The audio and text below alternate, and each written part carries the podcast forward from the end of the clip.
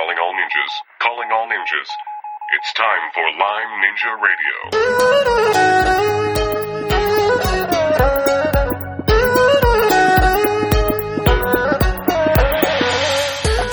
Hello, Lyme Ninjas. This is Lyme Ninja Radio, where we help you navigate confidently through your own personal Lyme journey. Everybody's journey is different, and a cookie cutter approach just doesn't work for Lyme disease. You need ninja skills. I'm your host and acupuncturist, McKay Rippey, and this is episode number 123 with UK Lyme expert Dr. Jean Munro. Also with us in the studio is our certified show producer and the brains behind Lyme Ninja Radio, Aurora. Hello. And in this episode, you will learn the three studies Breakspear Medical has published about Lyme, the length of time that Dr. Munro recommends for antibiotic treatment, and Dr. Munro's protocol for Lyme disease using artesunate. Yes, indeed. Also, you will notice if you've been over to LymeNinjaRadio.com, we have a new design. It's more mobile friendly and loads faster, and we're really excited about it. So if you haven't seen it, go ahead over to LymeNinjaRadio.com, check it out. We'll be porting over our old pages. There's some with the old design still there buried deep in the site, but the newer ones all have the new design, and I think it looks pretty snazzy. It does very sharp. Also, there you can sign up for our email course on genetic nutrition, goes over the basics. And there's a little link there also underneath the featured episode on the homepage to subscribe to Lyme Ninja Radio. And there are three levels for every budget. It's just a small way for you to say, yes, we love Lyme Ninja Radio and we want to help you keep it on the air. And with that, Aurora, who do we have to thank this week? Who- to this week, we have a big shout out to Adriana and Matt for subscribing. Thank you guys so much. Thank you. We appreciate the love and support. Okay, Aurora, why don't you tell us a little bit more about today's guest? Internationally recognized in the field of allergy and environmental medicine, Dr. Jean Munro is the medical director and founder of the privately owned Breakspear Medical Group. In addition to treating patients at Breakspear Medical, Dr. Munro lectures regularly at conferences around the world, supervises hands-on training of university and college students specializing in nutrition, and is often asked to write medical articles for various magazines. Thank you, Aurora. Here is our interview with UK Lyme expert, Dr. Jean Munro.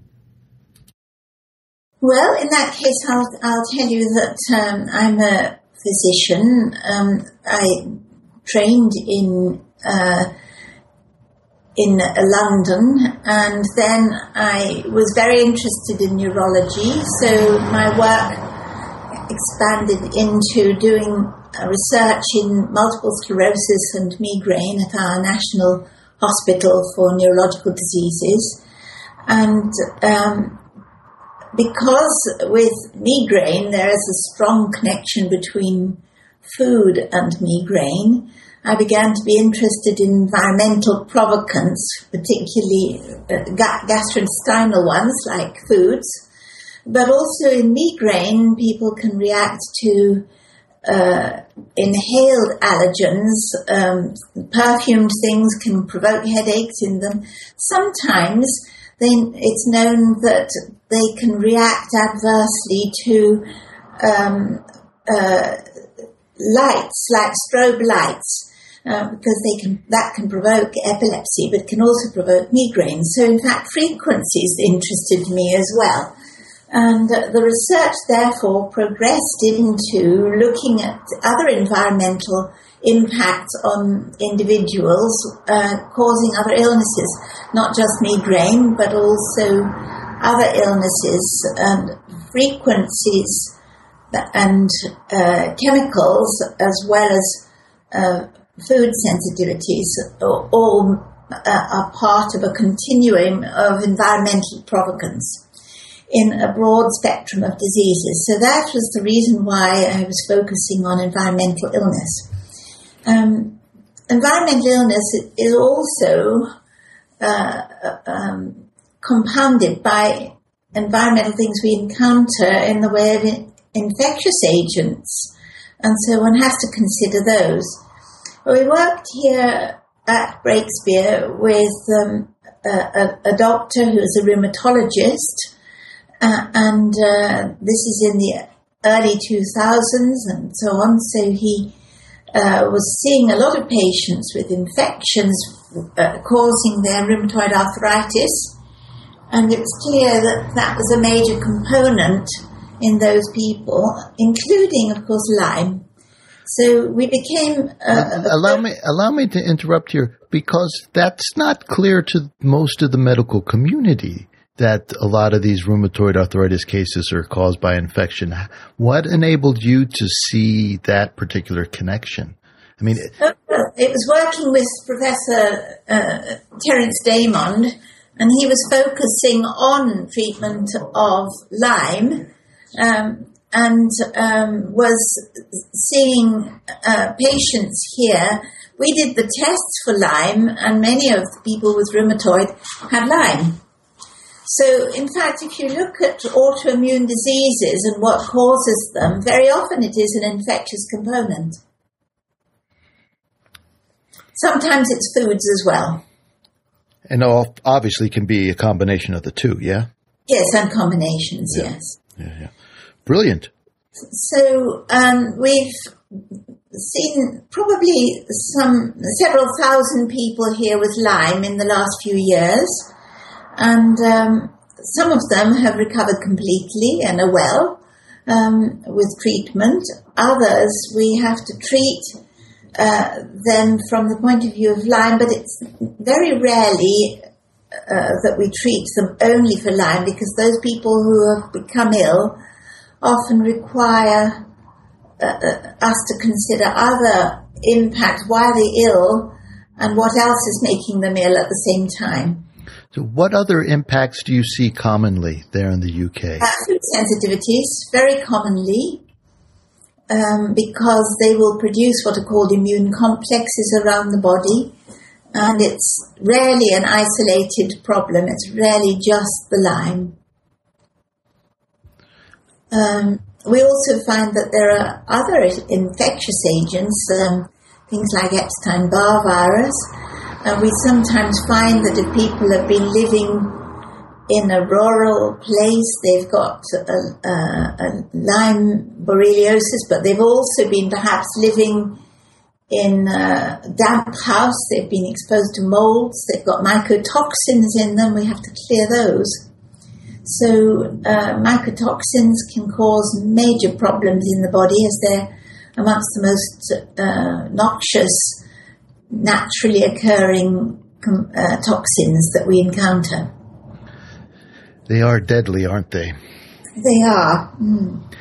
Now, here in the States, awareness of Lyme, I, I like to say that Lyme is diagnosed over the backyard fence even with what you would think of more awareness here in the standard medical community, it's still dismissed as something that's difficult to get, easy to treat, and therefore nothing to, to really worry about. And so we're, even here, we're left to back channels finding treatment and finding doctors who are willing to take a look and even even test for the disease. Now, how is the how is the diagnostic climate there in the UK? Well, um, it's it's uh, limited uh, because in the UK we have the NHS, which is the National Health Service, which offers the predominant treatment to the majority of people. If they want to find something outside the NHS, it's difficult to for them to do so. Uh, but nevertheless, they they they do find their way to getting diagnoses. It's thought, well, it's known from calculations um, that were done by the the uh, um, Lyme the Caudwell Lyme Co. that 45,000 people a year in this country um, uh, contract Lyme. So that means that one in 20 people could be at risk of catching Lyme disease in their lifetime in the UK. That's a significant number. It is, but that's calculated from uh, evaluations that were undertaken as a, a survey. And so we think that that is very significant, particularly because the uh, infections are, thought, are dismissed quite a lot. Uh, one of our group here is Professor Basant Puri, and he and one of the patients actually um, have just published a paper uh, on the in, inadequacy of the actual tests. They say that only 60% of the tests uh, catching the Lyme uh, organism, 40% of them are inaccurately underdiagnosed. And uh, do you? And that's that's a publication which has uh, has been done from statistical analyses. And is the testing there in the UK the two tiered ELISA then Western blot as well? Well, often yes, but they're saying that it misses forty percent of the cases. Right, right, right. We some of the estimates here that I uh, that are fairly old now, but the Department of Health in New York State estimated that it was as high as sixty percent miss. Uh, well, this has been just published uh, last week. Uh, and uh, we can send you the contact. That would be lovely. We'll make sure to put that in the in the show notes. I was at a conference at Sinai Medical School in New York City about two months ago, two and a half months ago. And there's starting to be serious research groups looking at new testing. And there was one group, and forgive me, I don't remember which institution they're affiliated with, but the young man, the young PhD stood up and in, a polite scientific way said, I can't believe that you're still using these tests. He said, your technology is 40 years old. And I was, I'm moving over from the AIDS research community and what you're doing is, uh, medieval. yes, yes. So well, my, there's my there's hope on the way. Well, that's encouraging. My my own strengths are clinical. We have to use what tests we can get.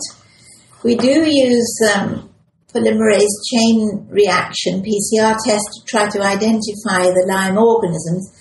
But the problem is that the Lyme organism is not often in the sample of blood that we take because it's buried in a tissue somewhere. Yeah, exactly. Um, so we're not uh, we're not here so cruel as to keep taking biopsies. so, so, however, I think some of the British data may be of use to you. I'll just give you a few facts. Please. Uh, right, then um, they've looked at the number of ticks in dogs in Great Britain. And what they did is they looked at 173 veterinary practices and checked that the, the dogs there, and of the 3,500 dogs, 810 of them had at least one tick. So they then checked for uh, the a, a separate thing was looking at the ticks, how many of the ticks were infected, and the, a very large proportion of the ticks that were captured in this country were found to contain Lyme. So you can say that as dogs are the companion animals to us, um, we are very likely, uh, if we're pet owners, to be exposed to ticks, if I can put it like that. Absolutely. And that's one of the interesting things here as well. There's a parallel. I don't have as rigorous a study as you. We have a, a small vet in the area was posting numbers last year and toward the end of the year they had through their small, just one vet clinic, 645 diagnosed cases of Lyme through dogs. And at the same time, in the same county, the public health people documented 37 cases of Lyme disease in human beings. And that's for the entire county. and there must be two Yeah. dozen vet clinics throughout the entire county. It's it's the the dissonance between those two numbers is just staggering. Well, that's right. Particularly as of these three and a half thousand dogs, seventy-two percent of the ticks uh, had particular types of uh, uh, the Ixodes um, ricinus, and fifty percent of the vets reported infested dogs. So it's actually a huge number. And uh, so I'll tell you two other facts Please. they they trawled with with blankets, you know, sort of tra- trawling through uh, car park, park car parks in our uh, um, uh, Lake District, which is part of the UK, Yeah, yeah. where there are a lot of woods, and they found seventeen thousand ticks on a one-day trawl of the car parks uh, and the largest proportion of those uh, carried Borrelia. So they trawled the car parks where people are likely to stop off on their route to somewhere else, and or even when they're visiting the area. So it's just that, that that's a very important factor. And one more, uh, just all alarmist, but nevertheless useful, Yes. um, and that is that they checked the uh, blood transfusions uh, in a, from a facility in Scotland, and a quarter of the blood transfusions had antibodies to um, the uh, Borrelia. Yes. So you can't ignore the fact that this is an underdiagnosed condition. Some people uh, who who are presenting with the uh, acute presentations medically uh, are picked up. A lot of them are not picked up because nobody thinks to look. Right. Um, so I just think that that's um, eh, that's actually very useful to, to perhaps to know. I think that um, the the other things that we know here is that from our patients, a lot of our patients are treated with pulsed antibiotics because the Lyme organisms don't develop resistance to penicillin or other antibiotics, they develop persistence. So what we do is to give a treatment, pause, then those that are uh, amongst the sort of persisters, which are actually in hidden forms, come out because we've killed all the ones that are loose, so to speak, and uh, you, you give them another treatment. So, with this type of pulsed treatment for persisters, we've found uh, a great deal of success in treating our patients. And that's sometimes even with a simple antibiotic like uh, um, like penicillin. But in fact, trip, we often use triple antibiotics. Right. That was going to be my next question. Yes, and we use um, triple antibiotics. We often use daptomycin, um, metronidazole, and uh, I, either doxycycline or tetracycline with it. And that combination, though, requires somebody to be in our vicinity because the daptomycin is intravenous. However, we still have quite a lot of people attending us who come with an acute presentation, you know, that they've just been bitten.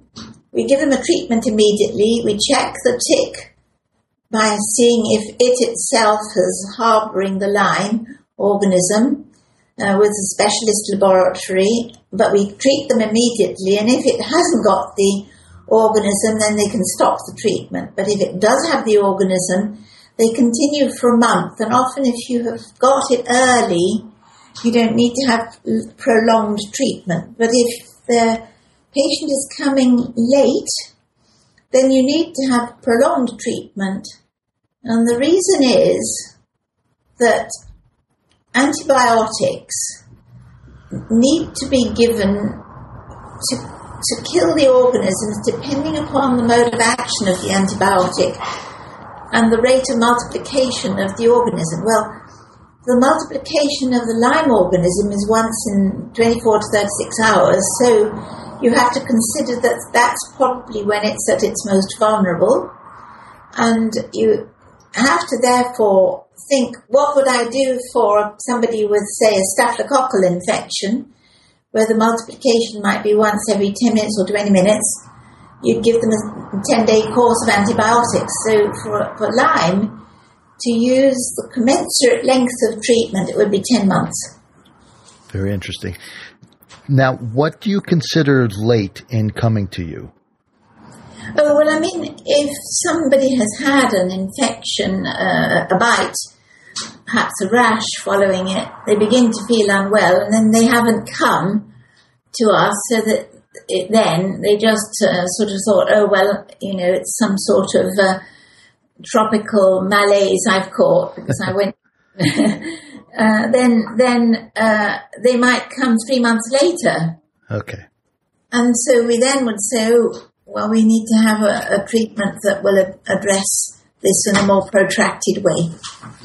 Yes, I was fortunate. I was treated within about three days, and uh, and it made all the difference in the world. It was just Well, dumb, yeah, well, dumb luck. I had the bullseye rash. It was unmistakable. And the, the clinician, the emergency room clinician, took a look at my arm. He said, "Well, you know, we will test your blood for it, but you've got the rash, so we'll go ahead and treat." But I've heard stories where even people with the marathon. Uh, erythema migrans uh, don't get treatment. They just refuse to take a look at it. Oh, we can't have Lyme here. We're we're in Arizona or Colorado or some some state like that, and the the unwillingness to consider the diagnosis is is is maddening. Now, how do how do clients patients find you in the UK? Do you advertise? Are they coming from all over?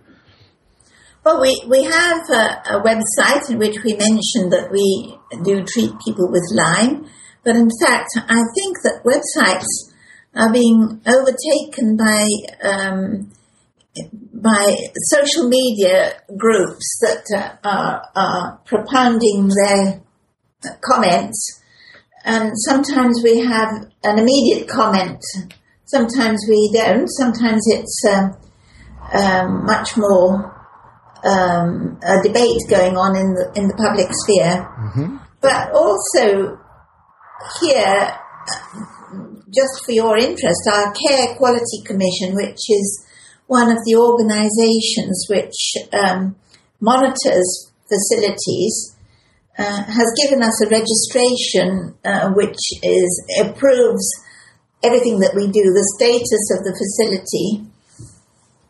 And uh, the Care Quality Commission is the arbiter of which facility is considered uh, acceptable uh, in the public domain.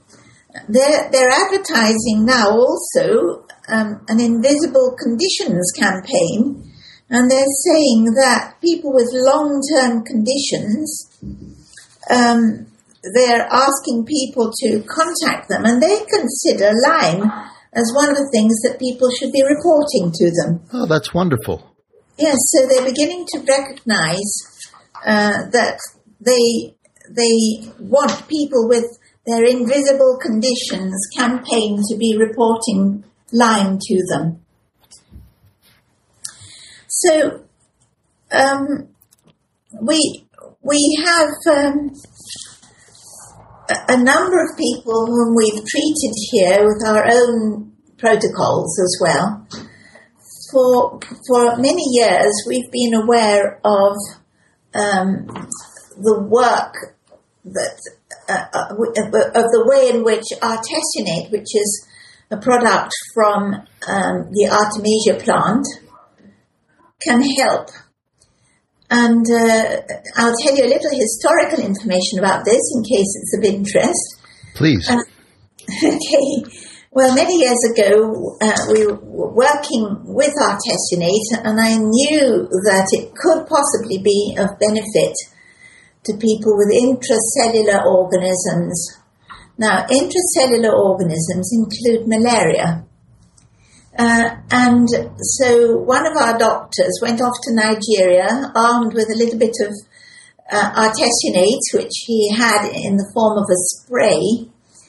And he captured some of the children uh, in attending a, a children's hospital there, and with permission was giving them an artesunate spray into their mouths. But there, of course, to diagnose malaria, you have to have a, a blood film. So he did the blood film at the beginning, used artesunate spray into their mouths for every for four days, and then did another blood film, and the malaria was eradicated. So when we got that information, we were whooping with joy, and we immediately gave the information to the World Health Organization, saying, Here is a cure for malaria.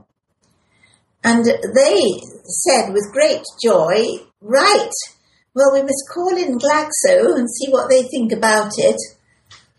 And we said, Well, what's it got to do exactly with Glaxo? And they said, Well, we, we must make sure that the uh, that there's no resistance to the artesunate that you've been using, and that if it's used with something else, then there is a protection for the artesunate and the person.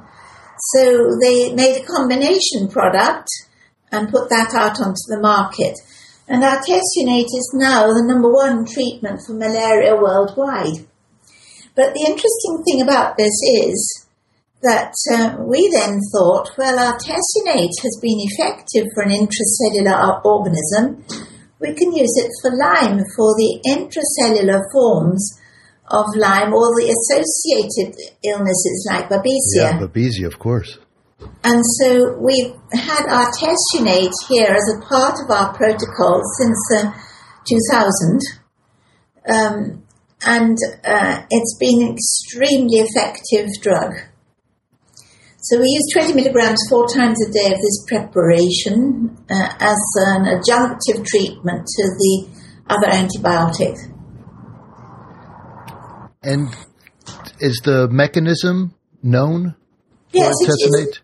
What it does is the artesunate splits iron. Uh, uh, this is a simple explanation. Yeah. it splits iron and oxygen where they are loosely bound, which is mainly in the red cells and the oxygen is available to kill off the organisms because it oxidizes them to death.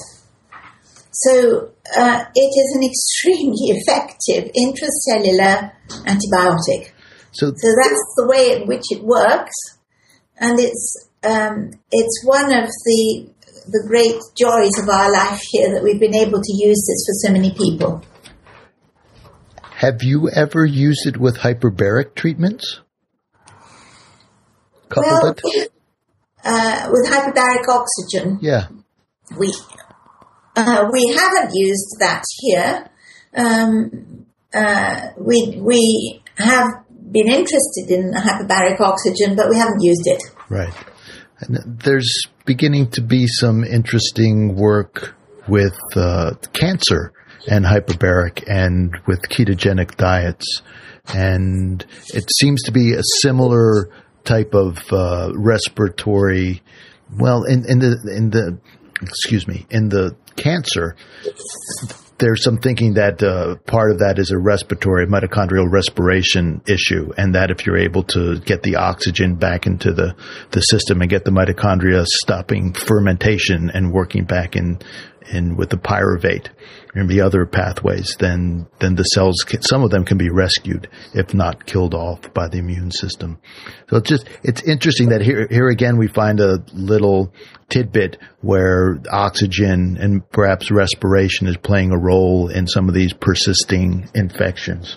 So it's remarkable.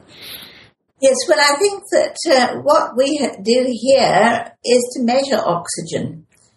And the way in which we measure it is not by just putting a little clip on the finger, which just tells you about capillary oxygen. Yeah. We measure how much it comes out of the capillaries into the tissues. How do you do that? This is absolutely brilliant work. It's done by a very uh, erudite uh, specialist, Dr. Peter Julu, who works here and he measures the amount of oxygen that comes out of the capillaries into the tissues and he can give the relationship of the amount of tissue oxygenation and tissue carbon dioxide. So if you've got a low carbon dioxide, then you don't get enough oxygen mm. coming across from the blood vessels. Exactly. Exactly, and we can reverse it. So what we do is to look at uh, tissue respiration as a part of our standard protocol here.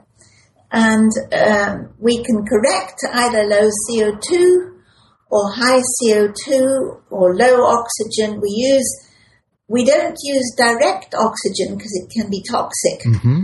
What we use is an oxygen concentrator, which gives people uh, a, slightly enriched oxygen to breathe. So the oxygen concentrator will uh, take nitrogen and uh, and oxygen that are in the air and extract a little bit more of the oxygen to go with the nitrogen into uh, people so that they can be breathing enriched air really. That's that's amazing work. That's one of the things that I've been curious about. I just use a little pulse oximeter in my practice. I don't have a fancy facility like you do, and in general, I find the the Lyme patients to be slightly deficient in their in their just their blood oxygen, and It's important to do the carbon dioxide though Yeah. because if they get a low carbon dioxide, it can't transfer.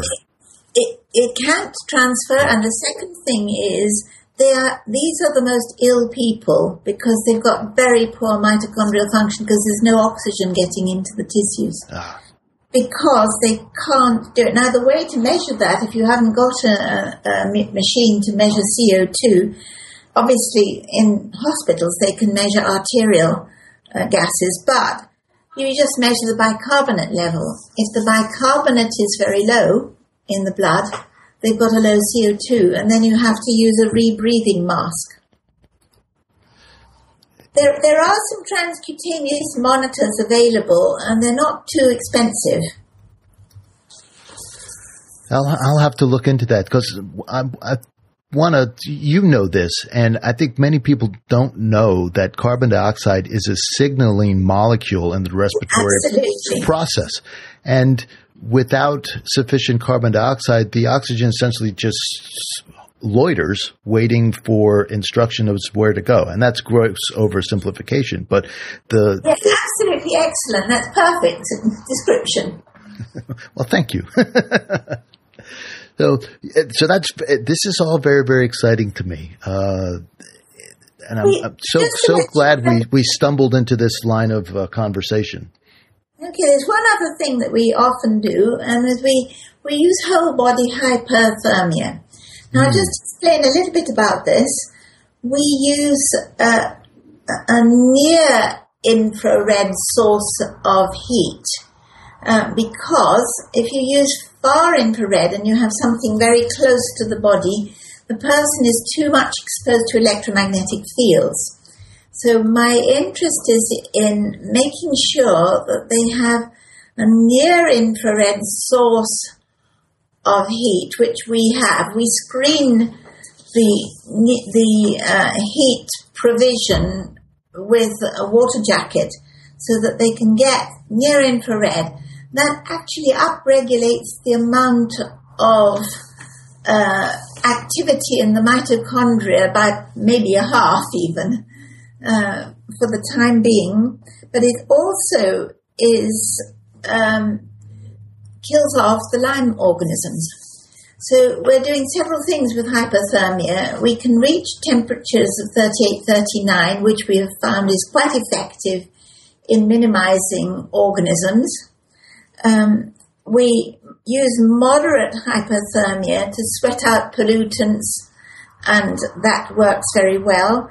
And also, the near infrared source is a mitochondrial upregulator almost immediately. And So if somebody hasn't even got a hyperthermia, if they can have a near infrared source of light, this will upregulate the mitochondrial function. like a nice wood stove. I'm not sure what the wavelengths are on that. well, I think I'd have to look it all up, but I'm, I'm not. I'm not that much of an expert on all the physics, but I just can tell you that we have had experts giving us advice, and we use a piece of equipment called uh, an Iratherm, um, which is is brilliant. It comes from uh, Germany, um, and it was invented there at the time when the East and West were uh, were separated, and they didn't have any drugs in the East. So the chap who invented it thought, well, I better get on with treating myself. I've got a very, I'm very ill. I can't get up even. So he sat there and thought about what to do, and he invented this equipment. Um, and uh, his name is von Ardenne, and the Iratherm is an absolutely brilliant piece of equipment. If it's available in the in the states, it's it's fantastic.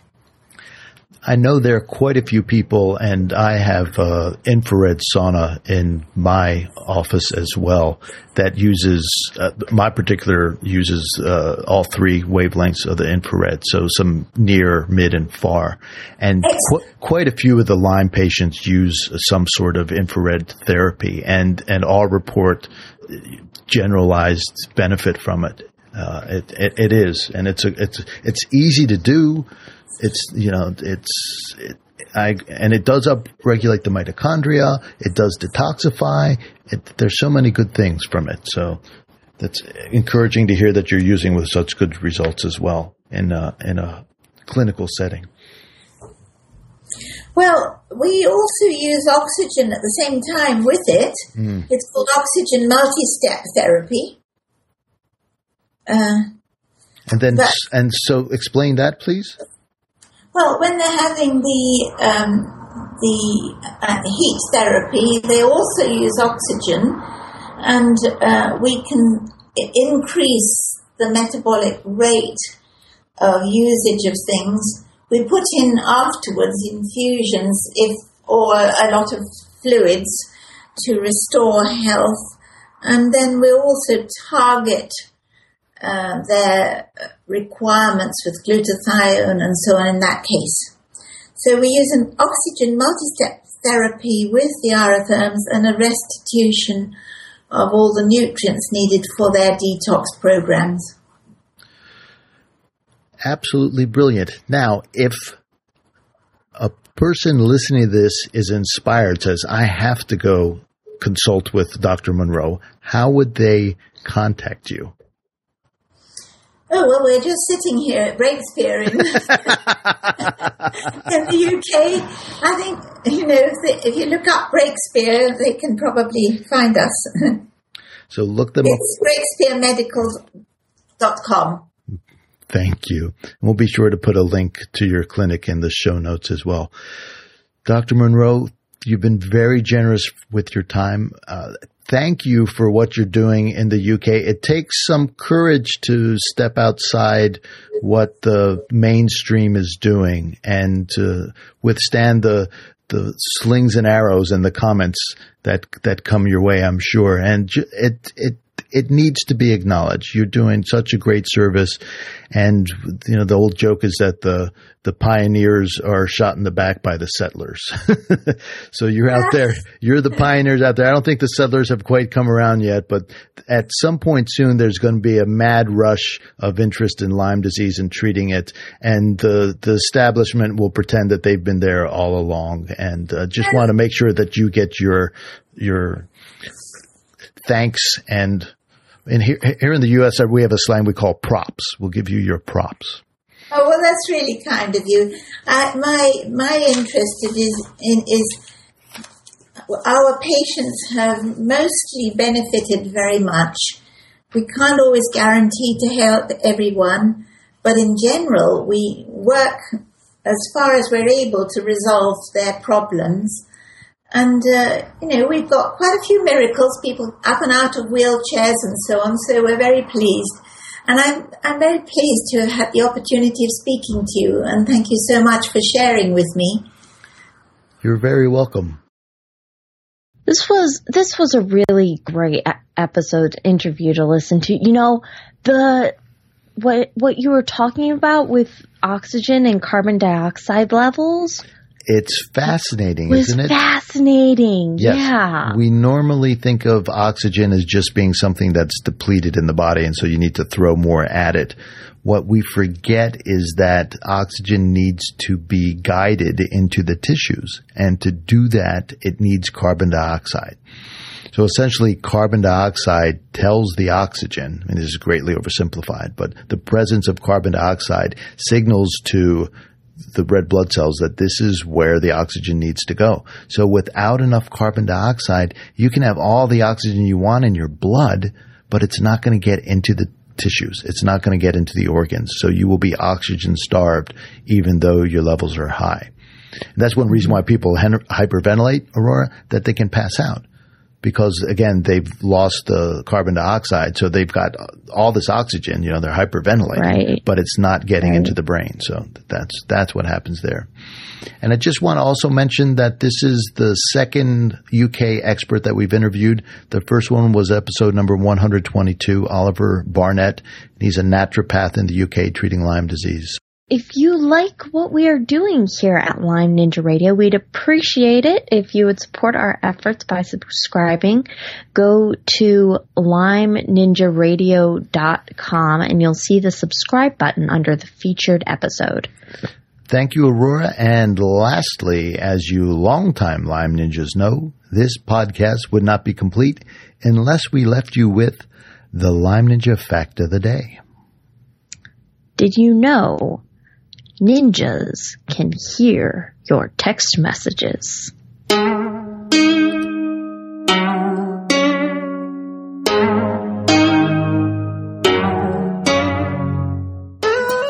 Ninja Radio is a purely public broadcast and is not intended to be personalized medical advice for any individual's specific situation. Each individual's medical situation is unique, and Lyme Ninja Radio should not be relied upon and or considered as personalized medical advice. Lyme Ninja Radio is not licensed to render medical advice and should be considered simply the public opinion of Lyme Ninja Radio and its guests. Recommendations on specific treatment options are not intended to address any listener's particular medical situation. As always, contact your physician before considering any new treatment.